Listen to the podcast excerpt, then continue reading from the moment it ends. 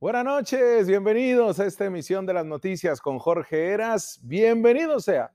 Y sobre todo, pues que esté a gusto desde su hogar o donde nos esté viendo o escuchando, ya sea a través de esta transmisión que hacemos en Televisa California o en el Spotify de las noticias con Jorge Eras, en este podcast que subimos todos los días. Así que gracias por acompañarnos y bueno, vámonos de lleno con la editorial del día de hoy. Y no podría ser otro tema porque todo se pensaba que este día iba a ser pues de controversia y de debate, porque así lo amerita, porque los temas se tienen que discutir, se tienen que analizar, cualquiera que sea, ¿eh?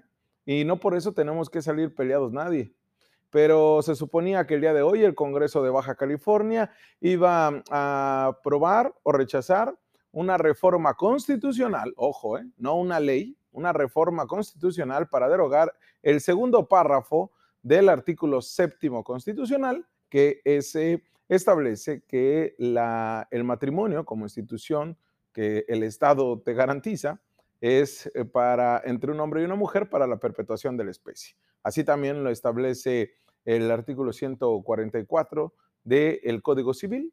Y bueno, modificaciones de 25 artículos es lo que se iba a hacer en esta dictamen controvertido 48, pero ¿sabe qué? Que dice mi mamá que siempre no, o lo que se ha convertido en una constante en esta vigésimo tercera legislatura, dice el grupo Morena que siempre no, que no se iba a discutir hoy, que hasta mañana. ¿Por qué? Trascendió que lo que se espera es que también exista una manifestación por parte de los grupos eh, pro familia. Sin embargo, pues bueno, todo queda en este trascendido de los pasillos del Congreso porque lo más importante acá es que no se votó, aun cuando se señala y hemos preguntado casi a la mayoría de los diputados, pues ellos tienen los 17 votos de los 20, bueno, del 17 que se tienen de los 25 que son. Se ocupan la mayoría calificada en una reforma constitucional para poder así llevar a cabo estos matrimonios igualitarios reconocidos en la eh, por la Suprema Corte de Justicia de la Nación, así como en 19 entidades de México y en varios municipios, pero no así en la legislatura de Baja California y en la Constitución misma. ¿Qué es lo que va a pasar acá? Pues que vamos a seguir hablando de este tema, pero como siempre lo hemos hecho, con respeto, con análisis profundo y con cuestiones alejados de los dogmas y de lo moral. Eso hay grupos específicos que lo hacen y lo hacen muy bien, ¿eh? Al igual que otros programas de televisión y otros programas eh, de, comunicación. Y lo hacen también muy bien, ¿eh? porque generan lo que quieren, que es más encono en la población, más insulto, más agravios y este, generan pues un sinfín de likes y todo. Pero acá yo le apelo y le apuesto a esta eh, capacidad de análisis y de inteligencia que tiene la comunidad de las noticias con Jorge. Sí, usted que me está viendo desde su sillón, en la cocina, en su cuarto, a través de un celular, a través de la televisión, donde nos vea. Y por ello iniciaré con una pregunta. ¿La orientación sexual constituye razón suficiente para justificar una interferencia del Estado en la vida privada y familiar?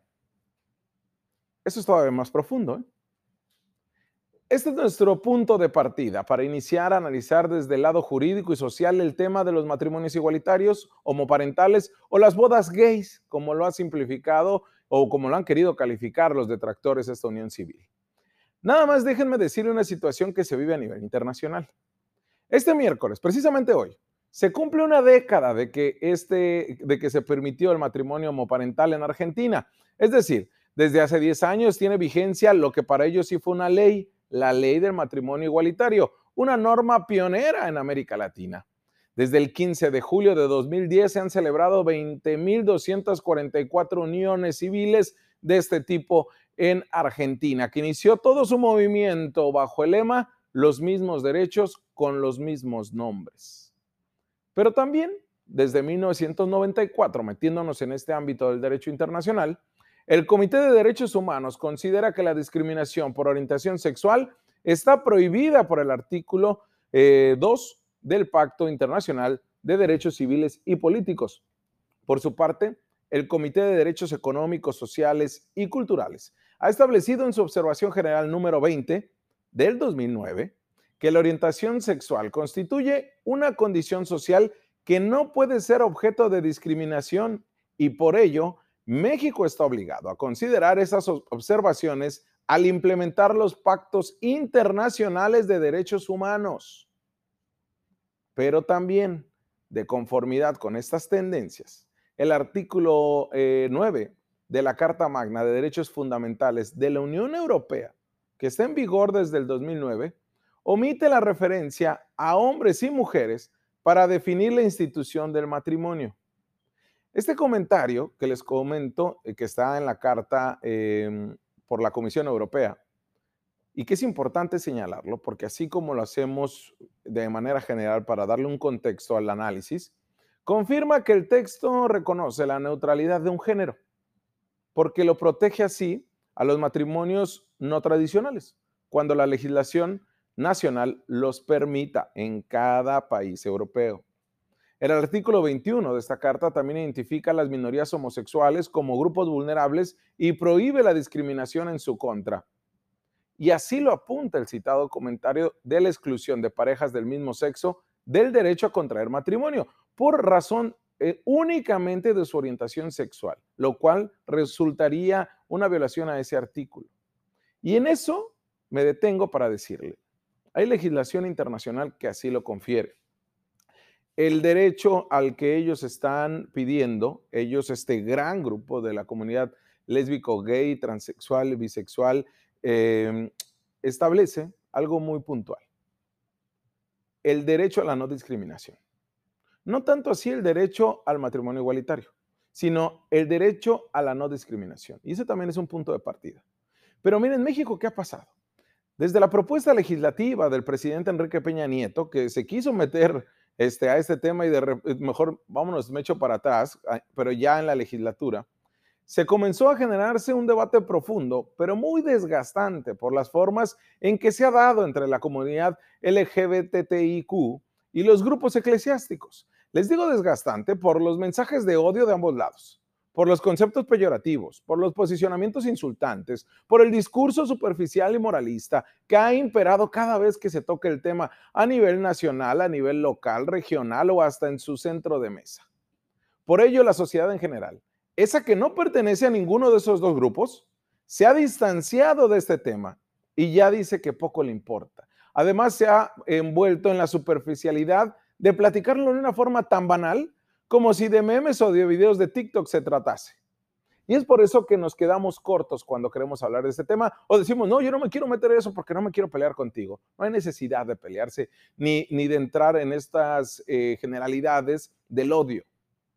Responsabilidad también tenemos los medios de comunicación, que le hemos apostado al morbo, al debate moralista, a estar impulsados en likes y views para poder marcar si somos tendencia o no. Además, somos tan osados al considerar que nuestra información tuvo más impacto o no que la otra, o la del otro canal, o la de la otra estación de radio, o la del otro portal de internet que lo manejó mejor o peor que yo. El punto central, señores, es que no hemos avanzado mucho del debate que se hacía hace 10 años cuando en la Ciudad de México se permitió el matrimonio igualitario y la adopción, o hace tres con Peña Nieto, con el que se hace ahorita en este debate. Pero yo creo que estamos a tiempo. Todavía podemos enderezar este barco, que no, que sí, se fue a la deriva, pero lo podemos jalar. Hoy por hoy en México el matrimonio igualitario es un hecho en 19 entidades. Esas entidades donde se permite el matrimonio igualitario es en la Ciudad de México, le decía, cuando en 2010 se aprobó junto con la adopción homoparental, en Campeche en 2016, en Chihuahua en 2012 con una pareja que ganó un amparo, pero que se aprobó hasta el 2015 con un decreto del gobernador César Duarte, pues, lo único bueno que dejó César Duarte, Colima en 2016, Coahuila que se aprobó en 2014 junto con adopción homoparental, Michoacán 2016, Morelos también 2016, Nayarit 2015 y la Suprema Corte de Justicia también hizo su parte y obligó a otras entidades, como a Puebla en 2017, a Jalisco en 2016, cuando lo ordena la Suprema, pero organizaciones han denunciado que no se ha respetado el fallo, a Nuevo León en 2019, a Baja California en 2015 y a Aguascalientes en 2019. Pero se ha distorsionado el concepto jurídico de igualdad al sugerir que los homosexuales merecen un trato diferenciado por ser desiguales. Desde ahí se defiende su derecho a la no discriminación. Hay que dejar claro algo, señores. La imposición del deber de procrear o la perpetuidad de la especie como fin del matrimonio es contraria y así lo establece la Suprema, al derecho a la autodeterminación de la persona y al libre desarrollo de la personalidad. Sobre esto, la primera eh, sala de la Suprema Corte de Justicia de la Nación ha sostenido en su criterio de jurisprudencia el 43 diagonal 2015 que no existe razón de índole constitucional para que el matrimonio por personas del mismo sexo no sea reconocido. Sí, la Suprema Corte, nos duela o no, estemos de acuerdo o no, es nuestro máximo tribunal del país, que si hay otros tribunales a nivel internacional que consideran a la familia de otra manera, claro también. Y acá se abre el debate a todos. Pero en cuestiones jurídicas, la Suprema Corte adoptó el razonamiento también de la Comisión de Derechos Humanos en el amparo en revisión del 2012. En esta decisión unánime, la Suprema Corte aplicó los criterios de no discriminación para rechazar un régimen separado pero igual al matrimonio. ¿Por qué? Por las parejas del mismo sexo. Pues dice los ministros que contravendría los principios de igualdad previstos en el artículo primero constitucional. Por eso la Suprema declaró inconstitucional el artículo 143 del Código Civil de Oaxaca. Eso también fue punto de partida, el cual hacía referencia a lo que aquí en Baja California establece en el artículo séptimo, en el segundo párrafo, la perpetuación de la especie como finalidad del matrimonio. No me voy a meter en el debate que si, bueno, si decido tener hijos o no y me caso, pues bueno, estaría eh, violentando la ley o la constitución. Tampoco. Por eso le digo, vámonos a profundidad. Porque finalmente se afirmó que la expresión un solo hombre y una sola mujer del mencionado artículo debe de interpretarse para entenderse como dos personas. Desde ahí, desde 2015, la Comisión Nacional de los Derechos Humanos emitió una recomendación que se dirigió a los titulares del poder, de los poderes ejecutivos y órganos legislativos de todo el país sobre el matrimonio igualitario, con el único fin de que adecúen los, eh, los correspondientes ordenamientos en materia civil y familiar para permitir este acceso. La política exterior del gobierno mexicano también promueve la eliminación de la discriminación por orientación sexual.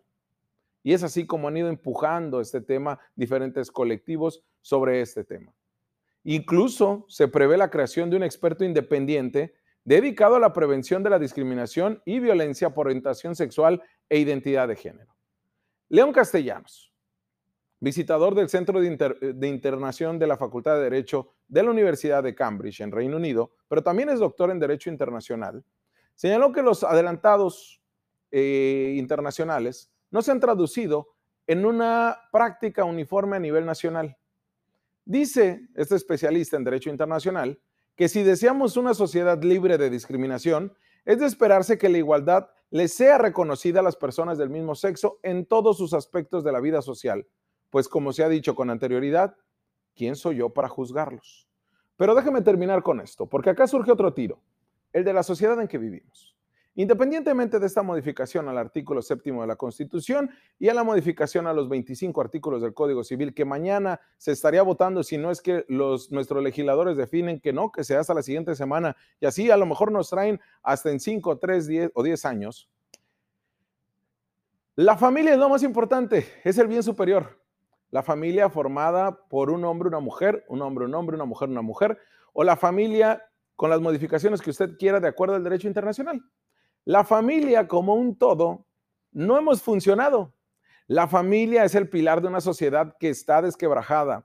Hay una ruptura, está roto, está quebrado, está, como usted me diga, el tejido social en Baja California, en Mexicali, en Ensenada y en México.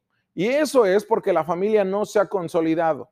Pero estoy hablando de la familia heterosexual como la homosexual.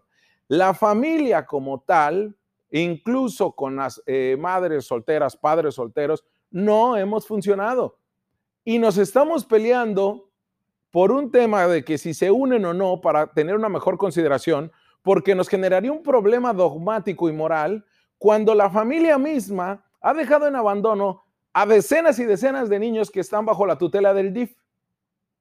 Cuando la familia misma no ha funcionado y hay violencia doméstica en nuestras casas.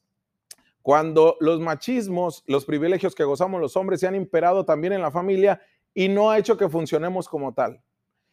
Esos son los puntos neurálgicos de una sociedad que está con un tejido social, social roto.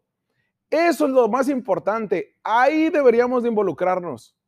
Pero resulta más jugoso, económica y políticamente hablando, meternos como pro familia o como de la comunidad lésbico-gay.